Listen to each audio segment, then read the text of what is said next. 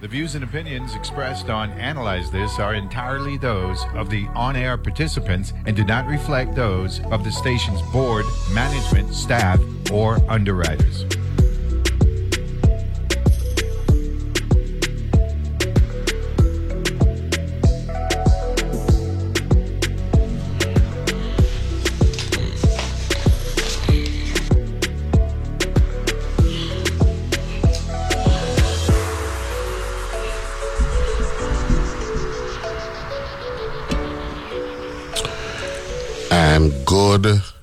Tuesday morning, and welcome to another edition of Analyze This uh, with yours truly, Neville James, here on your NPR station in the U.S. Virgin Islands, WTJX FM. It's, uh, I'd say, partly cloudy, some showers.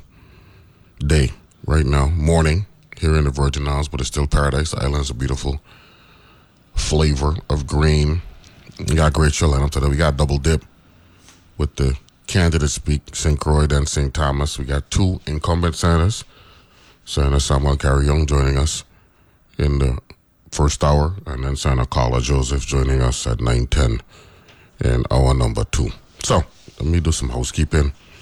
Go to some COVID numbers, good ratio. However, on the St. Croix side, we got a little concern. Um, 503 negative, 16 positives, well, all 16 on the Big Island. None on St. Thomas or St. John.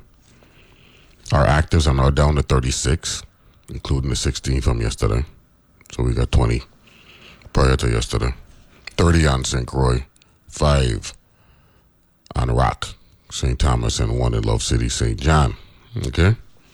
So we're keeping an eye on that. Um, Debts have been holding steady for a long time. Thank you. At 123. Let me see um, what, what day that was. Mm, that change was over a month ago. Mm, we saw that on 913. Yeah, Tuesday the 13th. So, knock on wood. Hope remains that way forever.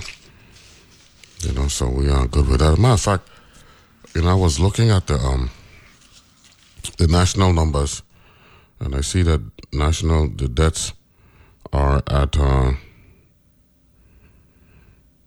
a thousand ninety for worldometer.info, and there are about twenty thousand, uh, thirty thousand, a thirty thousand rate or pace ahead of the New York Times. So let me see. Let me go back to when worldometer.info had us breaking. I mean, a million ninety. I'm sorry, a million ninety thousand. Let me see when they when they cracked the million mark. They cracked the million mark back in March. Mm, yeah, that was back on uh, March um, 30th was when they uh, cracked a million mark, and today is October 18th, so and they're at a million ninety thousand. So that's um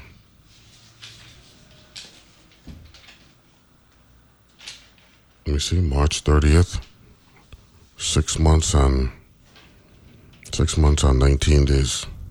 and we're, we're still within the first 100,000 past a million. So that's a good sign. No, without a doubt, because we were, um, the increments before that were much, yeah, the increments, uh, it took us uh, from May 7th, I mean, February 7th to May 20th. This is the New York Times three months and two weeks to go from nine to get from nine hundred thousand to a million. And before that, it was December sixteenth to February seventh. Month and a half from eight hundred thousand to nine hundred thousand, or just a bit of a month and three weeks, just about. So, and then uh, October fourth to December 16th from 700,000 to 800,000. So obviously something is working. Um, maybe it is uh, the herd immunity that we're looking for, and hopefully uh, it'll pan out.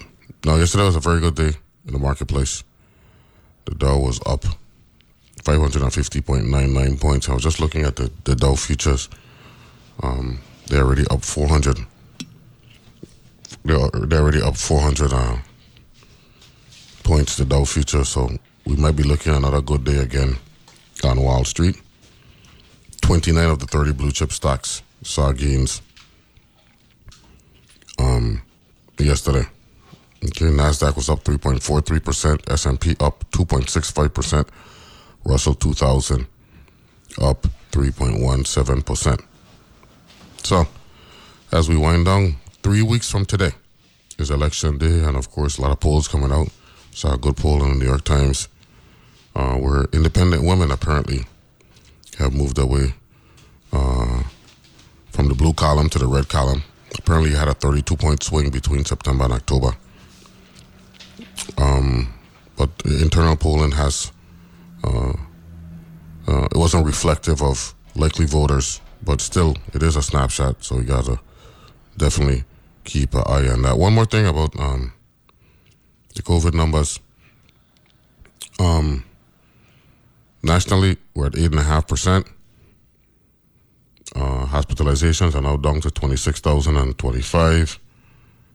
And uh, average deaths is still over 350 at 357 per day, based on the New York Times tracker. So, um, like the conversation we had yesterday uh, with um, uh, Dr. Hunte-Ceasar, um, do not let your guard down, whatever you do.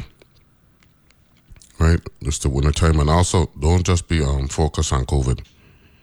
Okay, there's a number of different things you got to keep an eye on there as well. I'm looking for a press release. Looking for a press release here to give me some uh, information here, but I don't see it right about now. But um, we'll uh, let me go on the, website here that I'm looking for and see if I can see this press release, most recent press release, and then uh, we go from there. So we f- figure out where we at. Behavioral dot G O V. Mm, if I guess, press release news. Mm. mm-hmm. The most? What's the date for this? Okay, no, we didn't have like an update on that one, so we'll wait uh, for that one. So, um, like I said, we got uh, two incumbent candidates. Um, we'll, we'll start with Senator Carrion at 810, uh, incumbent of St. Croix, uh, number 12 on the ballot, and then uh, on uh, the St. Thomas side, uh, candidate number three, Carla Joseph, will be joining us uh, in hour number two. So uh, we'll start the clock in a minute and a half. Um, make sure we get both of these candidates uh, on the candidate speak as we wind down towards uh, actual election day, even though early voting taking place as we speak started last week, Monday. So we've had eight full days of uh, early voting. Uh, continues today. Um, it'll be a total of 22 days. So we haven't reached the uh, halfway mark. We'll do that on Thursday. When we're done on Thursday, we'll have 11 days uh, in the books. And then the back half of the early voting window starts on Friday. And we'll take that through uh, Monday, uh, Halloween, October 31st. And then the system will um, prepare for, well, they shut down early voting. Uh, and then the first seven days of November, they'll be preparing for Election Day, which will take place on Tuesday, November the 8th. And of course, it's a midterm election uh, on the mainland as well. And um, in our case, the delegate is uh, running unopposed for the federal seat. So that's what we had. So let me uh, introduce and welcome uh, candidate number 12, Senator Samuel Carrion, to the candidate speak. Good morning, Senator. How are you? Muy buenos días. Good, good, doing good. I'm glad to, to be here with you this morning and with your listening audience. Thank you for having me. Okay, go, on. go ahead and introduce yourself, your name, number, and your current political disposition. Great. Uh, my name is Samuel Sam Carrion, number 12 on the ballot. I'm a no party, so I'm an independent candidate running for a seat uh, in the 35th legislature. Samuel Carrion. Okay, this is your second second go around. This will be my second go around. Yes, sir. Okay, how was the what's, what's the biggest difference between the 2022 uh, election cycle and 2020 when you ran for the first time? Well, I believe the difference is now um, that uh, we don't have all the restrictions we had back then with COVID. So um, we're not, uh, to my observation, I don't think we're to the degree like how we were before the traditional type of campaign we had before, but we're better than uh, the last last um, election cycle. So now you have an opportunity to do more stuff. Uh, because those restrictions we had last year are no longer there anymore. So it gives you an opportunity to really go out there and, and engage once again with the community and do that door to door and have those conversations that we weren't able to do um, in the last election term. Okay, that's good. Anybody that makes up for Senator Samuel Sanes? So I get the same first. All, all the time, all the time. People tell me, "Hey, Sanes," I'm like, "Hey, I'm Carrion," you know. Carrion, but yeah, it happens, and he tells me it, it happens to him. It happens to him also. Hey, Carrion. He said, "Oh, I'm Sanes." And then you- you're the you're actually the uh, one of two Carrions running in this election cycle, right? I am. Yeah. Yes, yes, I am. Yeah, One of two that- that- Carrions. Yeah, yeah. So that's that's uh, that's interesting. So you're running as an independent. You remember the plat- the Indu- Indugo pla- Indugo platform? I'm a supporter of the Indungo platform. Yeah. I'm not a member of any group in particular. Okay, what is it about that that that you support? Well, you know, as a senator, you have to listen to everyone. You have to listen to different members within the community, and um, and when you do that, you hear their concerns, you hear their observations, and things they would like to see. So there's things within uh, the Indungo um, uh, platform that I understand that are uh, worth of listening and researching and looking into, um, and um, so that's that's what I did, and that's what I'm doing. I'm, I'm observing and taking in information. So you're not officially a member of any any group. I'm a no party. No party, yeah. I'm a no party individual, independent. I'm I'm a member of uh, no group, sir. so so you're at because I wanted to represent everyone in particular, and, and that's uh, my, my point of view. so you're a non-hyphenated independent. You're just an independent for St. Croix. I'm just independent for the people of St. Croix. Okay, let me get that. We get that clear. We got to throw it away. Um, talk about the learning curve. Um, you swear in in January. Of course, at that time we were deep uh, into the the pandemic. January of 2021. Um, on the mainland, we got local issues. I mean, national issues with respect to legitimacy of the election, all that stuff, and we're still trying to, you know, um, make the recovery happen for us. What was that all about? Um, that that first year, 2021, as a senator. Yeah, that first year was, um, I won't lie to you, it was challenging. And from the information I gathered, uh, base uh, comparing to other legislatures, uh, well, we had a disadvantage because of COVID. We weren't able to have the full orientation that is commonly that is a common practice um, within the legislature because of COVID. Uh, so that learning curve was really more extended for us. It was just until uh, 2022 that we were able really to have the people from um, NCLSC to come down and give us an overview and give us a whole workshop training because of COVID. So in, in, in a sense that placed us in a little disadvantage of really understanding the full rope of what's the role and what's the function and so forth. you thought uh, because of be, no, I'm not sure I phrased this question correctly. Do you believe um, you have made the strides in 2022 that you didn't make in 2021 as it relates to learning the ropes? Yes, yes, yes. So it, it, I, I believe that for us, um, especially the freshman senators that came on board, it took us a little bit longer because of COVID to really get a grasp um, of everything with within the, the within the Senate. When you went into the legislature, what was the biggest issue then? What is the biggest issue now, and are they different? I think part of the biggest issue that we had was um, the legal counsel office, the shortage we had, Um, so when we went in, uh, there were some vacancies, and um, it took really a while to kind of uh, fill those vacancies with, within the legislature. And you know, everything has to go through legal counsel. They have to verify everything. They provide that support to um, the senators when it comes to uh, the bills and, and the drafting of bills and putting all that together. So that uh, could create a little bit of a bottleneck within the legislature when you want things moving ahead and they don't have the necessary personnel um, in order to be able to assist you. So I, I think that was also a challenge. Um, now there is a chief legal counsel. Um, they've hired some more um, um, uh, members of the legal counsel group. So uh, things after a few months ago, things have been moving a little bit better. Okay, that's good. Now, you and um, Senator Potter um, were two freshman senators in the 34th legislature who were um, executives. Um, you weren't a cabinet member per se, but you worked in government house in the previous administration, in the Mapp administration.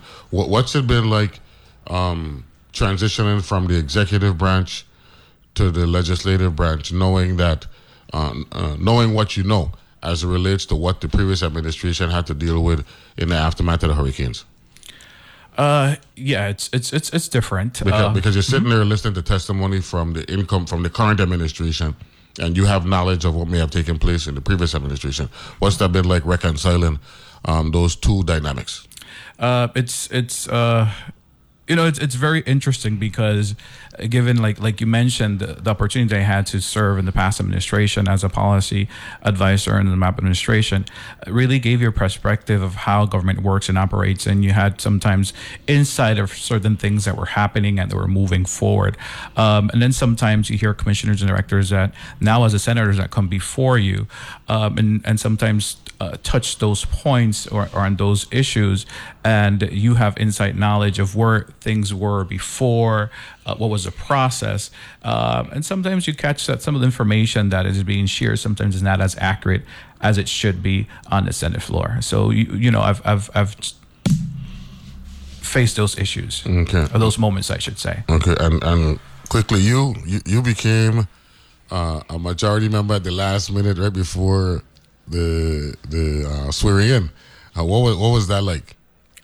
You know, yeah, I like how you say last minute because it, it really was. I, Yeah. I, I wasn't, you know, I wasn't basically, you could say maybe an afterthought. um, you well, you know, were a perceived minority member, and then come swearing in, there you're a member of the majority. yeah, yeah. Um, well, the discussion really happened, I think, a few weeks uh, before Yeah. um, the swearing in.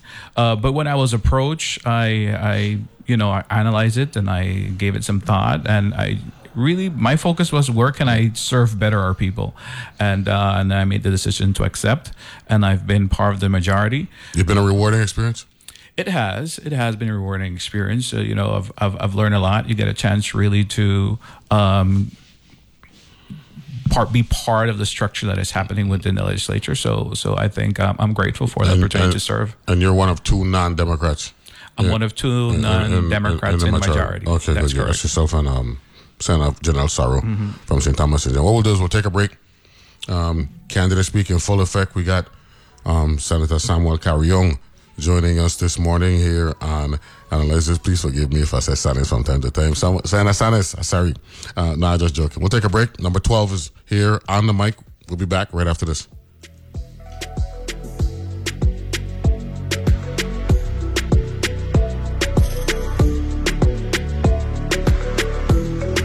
What I know about courage, I learned from my adoptive mom. She said sometimes you just gotta hold on and know we'll get through this. Mom, we are so high up. Hold my hand. No, you hold my hand. Here we go. Learn about adopting a teen from foster care. You can't imagine the reward. Visit adoptuskids.org to find out more. This message is brought to you by Adopt US Kids, the U.S. Department of Health and Human Services, and the Ad Council. Good morning, neighbor. I see you got your bumper stickers and yard sign up, Polly. Yes, I'm so ready for this election season. Me too. Just waiting for the info on the polling places and then ballots. What polling places? You mean voting centers? The election system is using voting centers this year, where you can go anywhere across the island, walk in, fill out a ballot. Just bring your ID. Really? Cause my daughter live in Tutu, but walk all the way by the airport and would try to run back home before the sun goes down to vote. Nope. You're no longer stuck to just your neighborhood on election day. Voting centers mean you can vote anywhere in your district. And the next time, try the early voting option too. Skip the line altogether on election day. Girl, you have all the good tips this year, man. So, who's going to win? Ha! Read my yard sign, then pick any voting center. Just remember, voting is not just your right. It's, the, right, thing to do. A message from the election system of the Virgin Islands. Here's a fun fact for you the average chameleon can point their eyes in two different directions. On the other hand, the average human can't. So, unless you're a chameleon, there's absolutely no way you can focus on texting and driving at the same time. So, don't do it. Unless you're a chameleon. Visit StopTextsStopWrecks.org. A message brought to you by the National Highway Traffic Safety Administration, Project Yellow Light, and the Ad Council.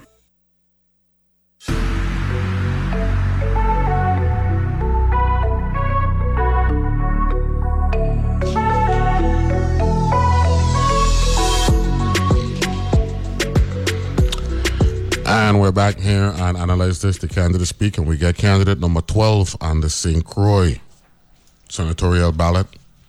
Incumbent Senator Samuel Carrion joining us this morning. Good morning, Senator. Buenos dias. Good morning. No, let me ask this question. we got uh, we, we we we talk to incumbents differently than we talk to um, non-incumbents because you're coming from a, a position of experience within the body as opposed uh, to, to non-incumbents. Um, the the legislative process requires that the body receive testimony um, as a means of providing information for, for senators on your way to making meaningful uh, decisions. How has that process um, allowed for you to become more knowledgeable about the role of a senator, sitting there and understanding why it is critical to receive pertinent testimony in advance of making decisions? Well, it's it's very helpful because uh, you know you make your decisions in part based on the testimonies that you receive, uh, but you can't only rely on that. You have to also once you know agenda is made and you know a department or particular bill is coming before you, you really have to do your own research and work and investigate and try to get information and be prepared. Um, and another reason you can't rely sometimes testimonies they reach late unfortunately, that's been a practice with the legislature. You get the testimonies the morning of, uh, the night before. So if you would only rely on a testimony that you're expecting to receive, um, you won't be fully prepared. So you really have to do your work beforehand and do that groundwork of investigating and asking questions. Um, if you have, if you know people inside, um, or just uh, getting into um, doing your research and trying to be prepared and get your questions beforehand, and then the testimony would just come to be able to assist and and add on to what you have already done um, in in that preparation process. No, no. What was the biggest issue, and what is the biggest issue facing the people of the Virgin Islands in 2022? In 2022, Right now, today as we speak, what do you believe is the biggest issue facing the people of the Virgin Islands, specifically the people of St. Croix, where you represent? The biggest issue facing us here on St. Croix is our healthcare system, and particularly um, JFL, Juan Luis Hospital, um, and the whole process. Unfortunately, the delay in really being able to move to JFL North. Um, and all the hiccups that has come with that. So I think that's of great concern because we know the conditions of our hospital uh, right now. It's not the best. Um, we've hear our community complaining. It's a place that we go to. I visited a few times with my elderly father, who's 90 years old. Um, so we have some major challenges uh, with our hospital, uh, and it seems like we're seeing the light at the end of the tunnel. Um, we're hearing some good news. This last hearing that we had, where we had an update. Um, I was uh, it was good to hear that finally we got we got some details and got some visuals and saw where we are and that um, in the next uh, month or so we should be in JFL North. No, um, yesterday we, we do we do a table talk every Monday. Myself and three former senators, and the recovery was a big issue. As a matter of fact, uh, subsequent to the show, I got text messages from a lot of people about our discussion discussion related to the recovery. What is your take on the recovery? Are we are we where we should be in your estimation? Are we behind? Are we ahead? I think we're behind. We're not where we, where we should be, um, and, uh, and and it's clear. It's five years from um, Hurricane Irma Maria. We still have individuals with uh, blue tarps. Um, the Envision program really has been a failure. Uh, there's a lot of issues with um, our federal partners. Um, there's some issues within the Virgin Islands Housing Finance Authority. It's no secret. Um, there's a change in leadership there. Uh, the new leadership is trying, um, from what we've seen, to try to correct the problem. A lot of the funds are going into administrative costs and not reaching down to the individuals that really need it. So uh, I, the recovery process has been super slow.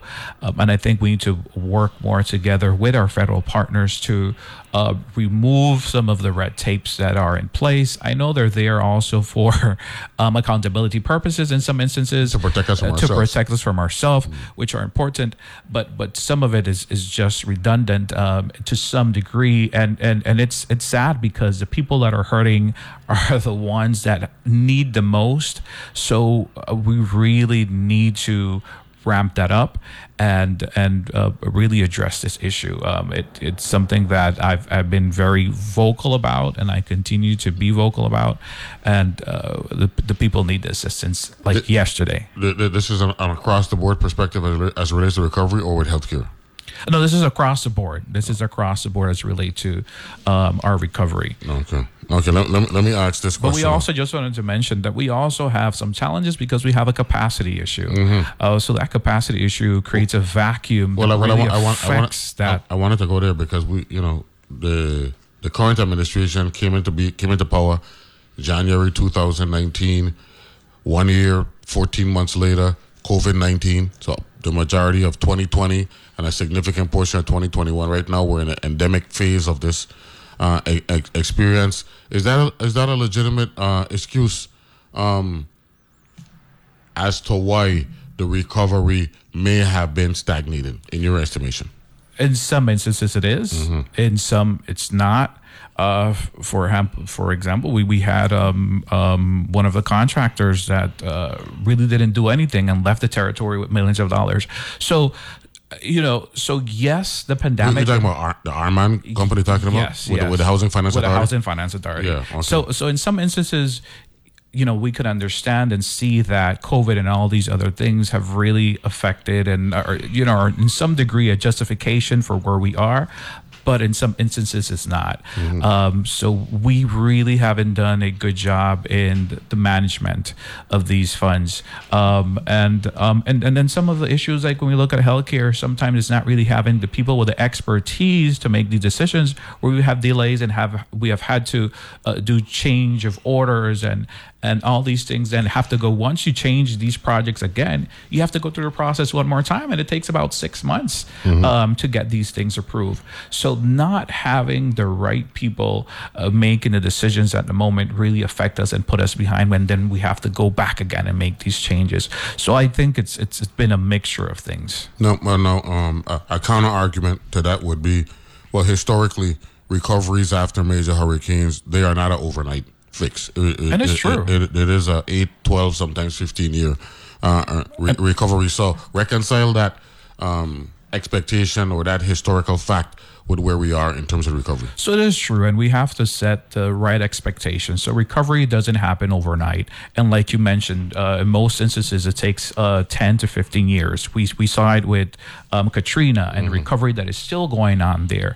But when when we're on the floor and we're able to hear directors and commissioners come before us, um, you realize that there are some areas in which things could have been done better, and it's not a matter of um, a normal delay process, but a mismanagement in some areas that have caused some delays. So that's why I said that um, you know it's different areas that have affected and, and, and have us where we are today. Okay, good. Let's talk um, the, the real big issue um, cost of living as it relates to um, the cost of energy here in the territory.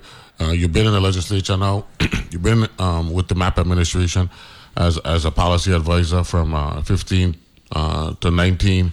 Um, what's your take having have, uh, having been in an executive uh, role and now in a legislative role where our energy crisis is at this particular time?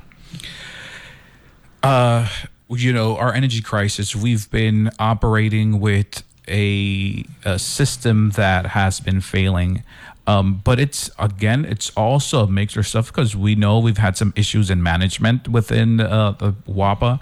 Uh, the the media has put it out there. We've had funds have been misplaced. We have contracts that are questionable. So that connecting it to a generating system of energy that um, is old and outdated uh, has brought us to where we are today, plus our deal with uh, Vitol um, that we got into, which we have to break out from because that's really consuming us. So all these things really has affected and has have us where we are today. So a lot of things have to happen. There's a new leadership within WAPA. They're making some changes. They made some changes internally within the leadership. They made some changes within policies and regulations uh, within within WAPA structure. The legislature has moved forward some legislations um, to try to assist in this area and the composition of the board, requiring to have certain qualities skill sets and experiences in, in areas so that it, they could understand what's happening. The board members, um, there's new systems through the federal government that will be in place.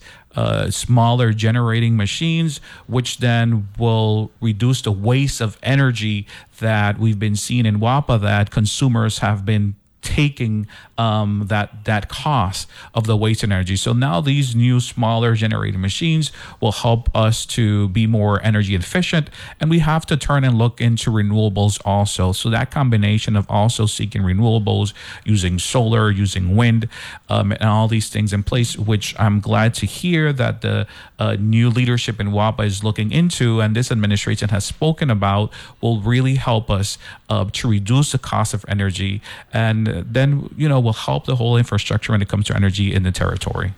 I'm hearing from elected officials uh, on the campaign trail, we're being more specific as it relates to what we believe is the problem. And I'm hearing, I'm, I'm hearing candidates, and you just mentioned it, Vitol by name. Um, I'm gonna ask you this very straightforward question: If we had the ability to buy ourselves out of that contract today, would you support that? Yes, I would. Why?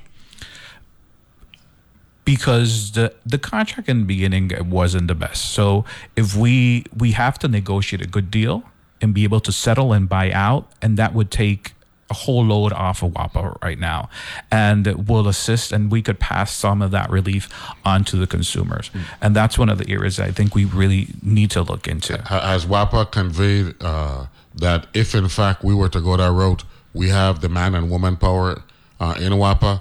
Um, to, to, to man machines and things of that nature so that, you know, because don't forget, we, we're talking about a capacity, capacity issue, issue, as relates to recovery.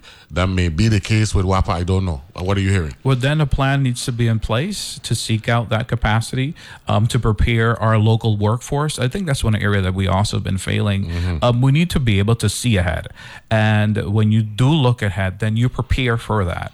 Um, so if that's the case, you want to move in that direction, then the time is like yesterday to start preparing our local workforce and seeking um, some assistance because, of course, we know everything. We won't be able to do it locally. So it's a combination of both things will be necessary. That's that, that's a very pointed uh, answer there. Let's talk education. Um, what's your take on our infrastructure, our schools, number one, and what you've heard over the last 22 months because this is uh, let me say nine yeah about no, 21 21 months 21. january to october is nine months and then 12 21 um, as it relates to our um, curriculum when the board of education has come before the body uh, regards to curriculum, uh, well, education, different facets. Um, but infrastructure, schools, and curriculum. Those are the two things that we yeah. uh, that I ask of candidates. In infrastructure, well, we have an opportunity like never before in our hands to be able to build build better, build stronger. Uh, and I think we really need to maximize that opportunity that we have and ensure that uh, we build state of the art schools and equipment and equip them with everything that our students need. Uh, but apart from that, we know the issues we have had, not only with Department of Education, but with all government buildings, is maintenance. So we really need to, hand in hand, bring in a plan that will ensure that our schools will be maintained. Because if not, then 10 years, 15 years from now, or maybe less, we're going to be in the same predicament. I mean, with uh, new schools, but with poor condition because they haven't been maintained. So when it comes to infrastructure, we need to really fund the Department of Education so that they can really have their year round maintenance crew taking care of our schools. So our teachers and students could have a, a, a pleasant environment where to work in and our children to learn in. Uh, when it comes in with, with our curriculum, um, the Board of Education, I think, needs to be more empowered um, to have more oversight and, and supervision. Um, are, are you in support of the board having the power to hire the superintendents in the respective districts? I think so. I, I, think so. We see it in other jurisdictions that it's been working um, favorably for those jurisdictions. I think that's a, an option that we can explore here in the territory um, and uh, and uh, uh, create a little bit more of accountability and oversight in that area, and have that level of um, management from the board within within our Department of Education. Okay. By the way, I forget to ask you, tell the people that went went to school where you grew up um, and how where you were educated. We we normally ask that of all the candidates. Yeah, yeah. Well, born here in the island of St. Croix. I'm a product of the public education system. Um, then uh, I went off and um, uh, uh, and, and my background Central High Complex. Central. I'm a Carib, okay. proud proud Carib out of Central High School, uh, and my background is in business administration and theology. I also worked in the private sector. I'm a small business owner. Um, I also have experience in the nonprofit sector. I was the director for territorially for the American Red Cross, um, and like uh, you know, worked in the public sector in the Superior Court of the Virgin Islands as a judicial assistant. Then I worked in uh, the office of the governor as mm-hmm. a policy advisor there. I interrupted you. Say you went off island. Where you went to school off island? I went to University of Arizona, and I also oh, yeah? went yeah, and I also went to um, La UCE from the Dominican Republic Universidad Central del Este. Okay, so you're Wildcat. You went to University of Arizona? Yes, yes, sir. Tucson? So, Tucson, Tucson, Tucson, Arizona. Yeah. It was it was such an experience for me because being an island boy, being an island yeah, boy yeah. Uh, there in, in, in, no, but Arizona. While, while, you were there, did, did you, real, you realize that, that Arizona is a retirement state and maybe we need to look at copying that particular model for St. Croix and not wanting to be fully economic development like uh, St. Thomas because sure. that's what Arizona did because they didn't want to compete with California. Yeah. They went the retirement state route and I mean this is ideal for people who want to retire. It is. It is. Yeah. It is. If we have the right healthcare system in place oh, and some other things with our infrastructure, every, then it becomes ideal. Everything is integrated. Every yeah, it's interconnected. Yeah, no, yeah, yeah. without without a doubt. And since you uh, since you since you went there, t- talk a little bit about housing. Um, we mentioned the blue roof, so I think uh, based on what you're saying, you're not satisfied with where we are um, as relates to home ownership. Yeah, that's correct. Um, and I was uh, lucky enough to partner and work along with my colleagues to pass the first time home owner buyer program, uh, which is just one drop in the bucket of mm-hmm. the issues that we have here to mm-hmm. be able to assist members in our community that are first time home owners or want to be first time homeowners and sometimes have that challenge of uh, obtaining that deposit, that 20% that sometimes that, that is required by mm-hmm. the banks to be able to qualify. So through um, uh, this uh, law uh, now enables and provides that assistance and support through Virgin Islands Health and Finance Authority to those individuals that want to be first time owners. But yeah, we have a housing crisis in the territory and uh, Virgin Islands and Finance Authority needs to really partner with developers to really expand the housing stock in the territory territory. We'll, we'll pick that up coming back from this break. The candidates speak.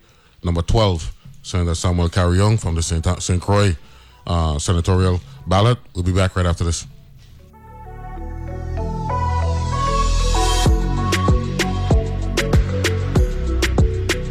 Banking for your business. At Bank of St. Croix, our mobile apps provide access to business accounts on the go, and our merchant card services accept credit and debit payments anywhere, anytime. Plus, the online banking platform means your bank is always open. Bank of St. Croix has two locations one in Gallows Bay at 340 773 8500 and one in Peters Rest at 340 713 8500. bankofstcroix.com. Saturday mornings, we're here for you with Weekend Edition. Two hours of news, interviews, new music, new books, rattling good stories, interesting people, challenging analysis, laughs, air shows, and donkey rides for the kids. So come along with us. Weekend Edition, Saturday mornings from NPR News. Weekend Edition, Saturdays at 8 a.m. on WTJX FM 93.1. Synergy Fitness and Wellness Center, located in Red Hook on St. Thomas, has been serving the community since 2011 and offers on site and virtual speech therapy, occupational therapy, physical therapy, and nutritional counseling. The therapists work with one patient per session. Synergy Fitness and Wellness hours are Monday through Friday, 8 a.m. through 6 p.m., and Saturdays, 9 a.m. through 4 p.m. No referral needed. Synergy Fitness and Wellness, 340 714 2348 or synergyvi.com. To protect his home and family from disaster, Steve used courage, wisdom, and his camera phone. That should do it. Way to go, Steve! By simply taking digital pictures of his family's important documents, Steve can always have them stored safely online, no matter when disaster strikes. Learn other simple ways to protect your home and family before a natural disaster at ready.gov. That's ready.gov. A message from FEMA and the Ad Council.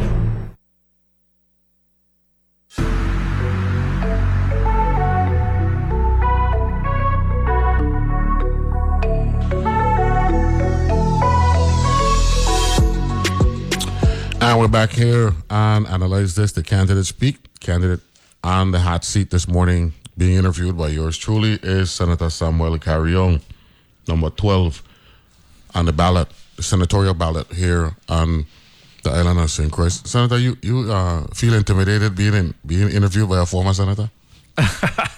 yeah, to a certain degree, yeah, yeah. I must say, I must say. I must what, say. what, what I, I want you, the, the, the public, to know that uh, um, everybody who sits in that couch, they feel comfortable after we start having this discussion. Yeah. I want, I want, I want, I want you to speak to that. Let the public know that It's true, That, it's true. That, that, that I, I am not here to bring out the worst in our uh, candidates. I, I want all of our candidates and our incumbents. Um, to reach their potential, because at the end of the day, isn't this really about a better, for, a better Virgin Isles? That's what it's about. It's about it's about St. Croix. It's about the Virgin Islands. It's about improving uh, the quality of life for everyone in the territory. Okay, so don't feel intimidated. we we, we, we gonna, we gonna be all right. Let, let me ask you this question: Agriculture. Um, you know, I was fortunate, along with um, now Commissioner Nelson and Senator Rodney Russell, uh, we were the primary sponsors uh, for Act 6836, the Sustainable Agriculture Industry Act. Um, we've made some strides. Where are we in your estimation? Um, where agriculture is concerned, you know, I do some work with the RT Park. They have a mandate for economic development to to include agriculture because the university is a land grant institution. What's your take on where we are territory wide? I know you focus on St. Croix, but territory wide where agriculture is concerned. Well, I, I think, uh, from my estimation, there's a level of disparity. I think St. Croix it's more ahead than what St. Thomas is. Um, you heard from the farmers in St. Thomas. I've had the opportunity to have conversations with them, um, and then St. Croix, we still have a lot of work to do um, in that in that in that regard. Uh, there's a lot of federal funding and assistance for farmers. I think part of the issue is providing some more technical support for them, um, and the Department of Agriculture really we need to empower it. We need to properly fund it. It needs to be properly staffed. If we're serious about agriculture, then we really need to take it to the next level. And we need to incorporate within agriculture our technology because it has really changed and has evolved over the years.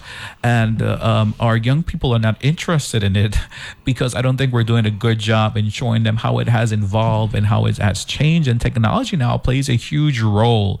I mean, you even have drones that are part of um, agriculture now. So I think we need to incorporate all those elements and really take agriculture to the next level. No, that's that, that's a, uh, in my opinion, a very uh, comprehensive uh, perspective, and uh, but but let me let me um, dovetail on that because the data says that we're importing high ninety percent of what we consume. Consume. So when are we going to fully commit to agriculture so that we could reduce that importation percentage, not only uh, from a dependency standpoint, but from an eating healthy perspective? Because what, what you grow locally, obviously gonna be quality, gonna be of greater quality. I, tr- I truly agree with you, and we even see it uh, with what happened now um, in Florida that has delayed the shipment of goods into the territory, and we saw it in our supermarkets. So really, it, it should resound that the time is now for us to really um, give culture what it needs and take it to the next level. Um, and we have to do it. Uh, you know, I've, I've done my little part in participating and collaborating with my colleagues. We have, they've completed the plan, our cultural plan now. We just recently funded the plan and some of the requests that were made within the plan um, on the 34th.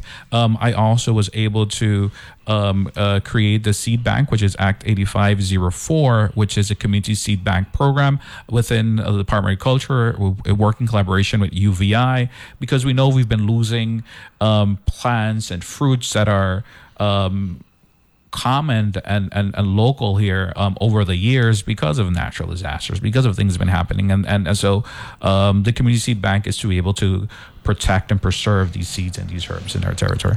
Senator, um, one of the things, uh, this, uh, speaking from a his, uh, experience standpoint, um, I once had a conversation with a former judge, Judge Verne Hodge, and he said when the governor sends down deals to the legislature, it should be the executive branch and the legislative branch working together on behalf of the people, um, not necessarily against the private sector, but to let the private sector know that both entities, one is, one is somehow you, uh, both entities are working um, on behalf of the people. We had a high profile issue with the Southland um, gaming um, development project for Clinton Phipps track, and I was I was watching you. You were not impressed with the, how that was presented uh, to the legislature. What what was it like going through that whole dynamic there with that deal? Uh, came down and ultimately it became, for the most part, a St. Croix versus St. Thomas situation. We had Senator Sarauw joining the St. Thomas Senators and Senator Javan James. Uh, Senator Sarauw joining the St. Croix Senators and Senator Javan James joining the St. Thomas Senators. What, what was what, what was that like? That high profile uh, legislative setting um, where the lights were on the legislature and everybody's everybody's position was very much under the microscope. I think, um, man, we need a whole program just for that one. but um, I, I, I think in my first term, I think that was one of the moments where, um, I guess, top, you know, in the first term where you really had to dig into and do some research, but also know how heavy your decision was um, because you want to be pro development and pro economic development. Uh, but there's so many other things that are underlying factors um, that sometimes the community is not aware of and we don't see at first hand. Mm-hmm. So it's one of those moments where you really have to make a decision okay, what's in the best interest um, in, in general for people, especially sometimes for your district?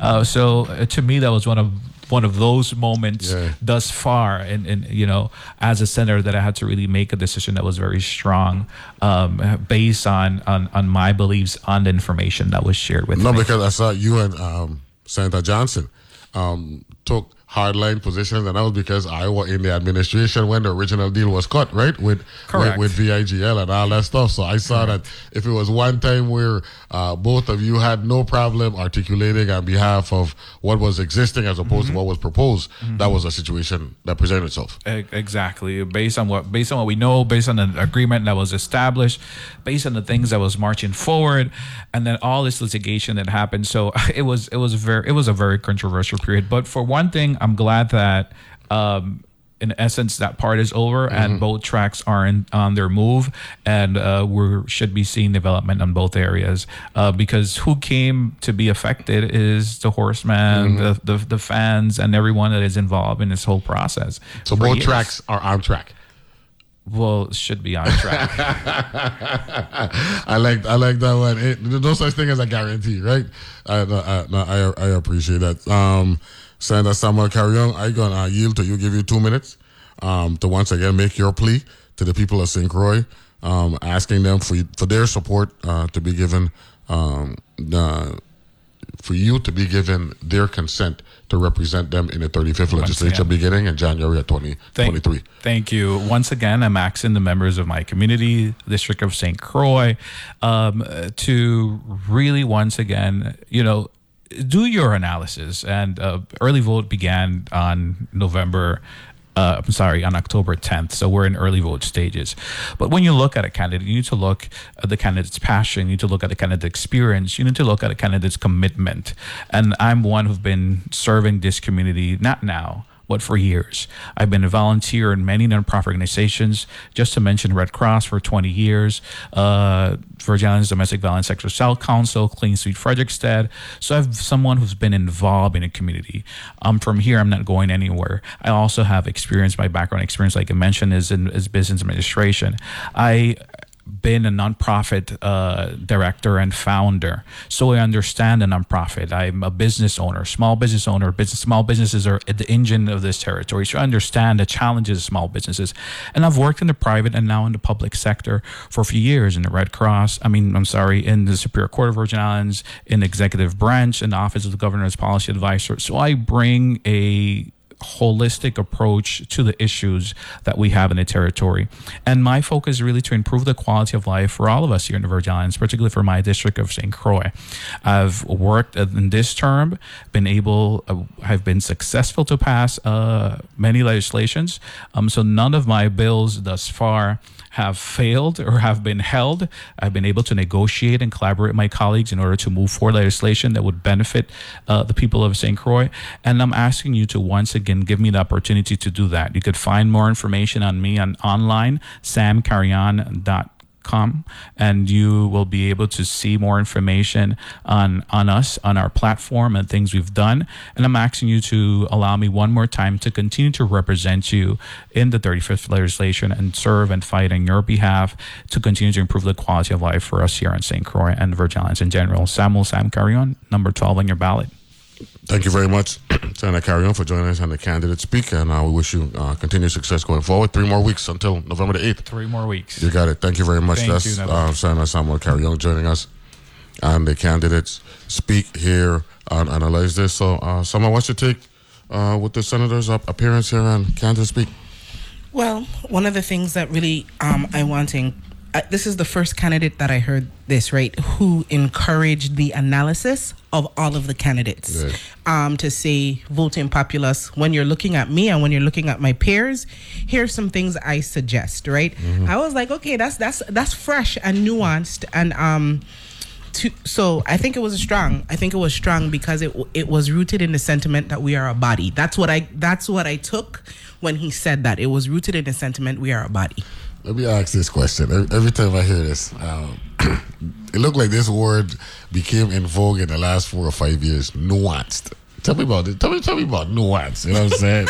yeah, seriously. Yeah, seriously. Tell me about it. I, I know about uh, uh, sophisticated and idiosyncrasies and all that stuff, but tell me about nuance, man. I like, I, I like how we've now made that mainstream, uh, you know, uh, part of our dialogue. For me, when I hear someone say it's nuanced, I think it's talking about the complexity or the layers Correct. within within any function, whether it's a decision, you know, More technical.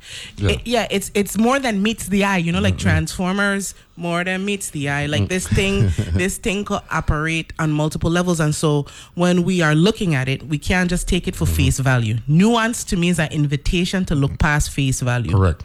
Correct. Correct. Correct. I like. I, I, I like that, uh, and I, I just like how you know our you know vernacular Vernacular. evolves. You know from time to time. But know did you miss me though? That's the question I have to ask. Oh my God! Yes, I was like lost out there dangling like a participle, but you know I got to do what I got to do. So Glad you uh, survived. I, I did. I did. I did. I did. So how you been? Um, been great. I just come off, unfortunately or fortunately, promoting Bush Cook Chef Cook. So my apologies to the 93.1 listening audience. I was promoting Bush Cook Chef Cook, Business. but I'm happy to be here, Business. Business. handling the business of food. bu- business. Got to do what you got do. We asked uh, Senator Carry about agriculture, and he, he brought up a good point. He said uh, um, agriculture has evolved, and um, we need to get the young people to understand that uh, you know the techno- the technological aspect of agriculture needs to be embraced. Yeah, needs to be embraced more so um, than it has been uh, in the past. So um, that's something that we got to work on as well. Also, the first person who I have heard, you know, reference the connection to what the future of this is. You know, so that's really important.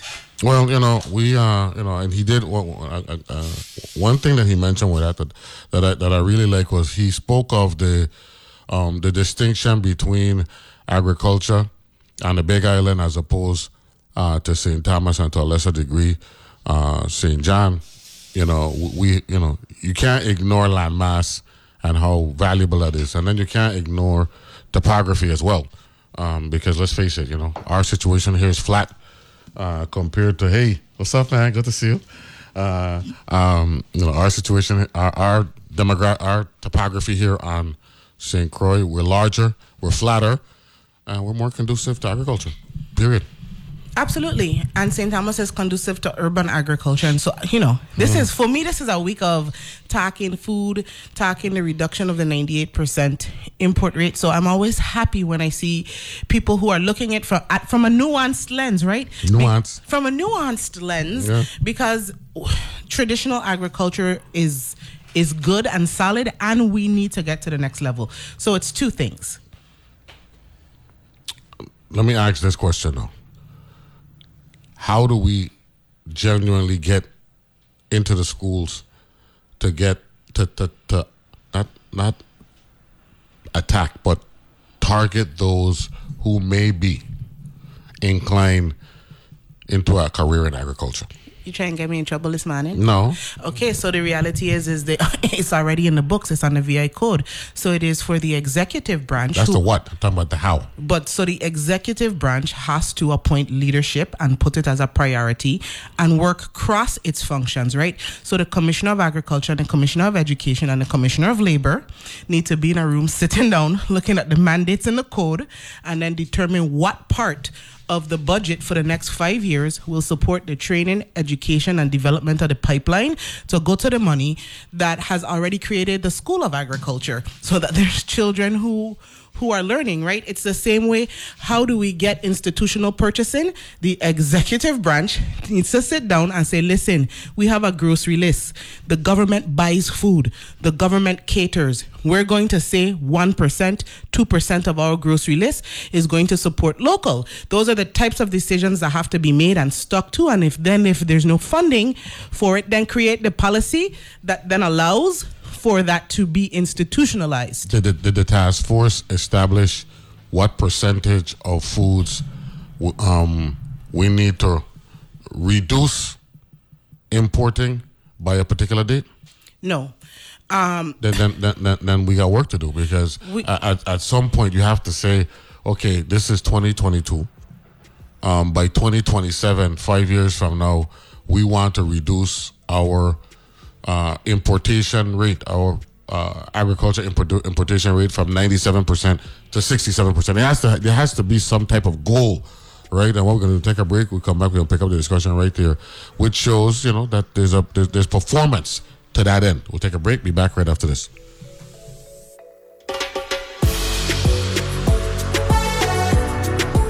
The views and opinions expressed on Analyze This are entirely those of the on air participants and do not reflect those of the station's board, management, staff, or underwriters. El sistema de elecciones de las Islas Vírgenes lo está haciendo más fácil para que tú formes parte de nuestro equipo por medio de nuestro programa de voluntarios.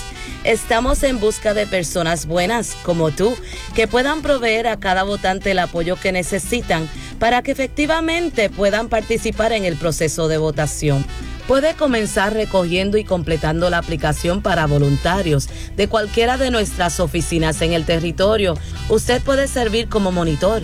También tienes la opción de convertirte en un facilitador, asegurando que los votantes que están votando por primera vez, los envejecientes y la comunidad de deshabilitados puedan votar con confidencia y acertadamente. Si tienes el tiempo y estás dispuesto a servir, hay un lugar para ti. Solo inscríbete. Si quieres más información, llama al 340-773-1021 y recuerda, el votar no es solo su derecho, es lo correcto hacer.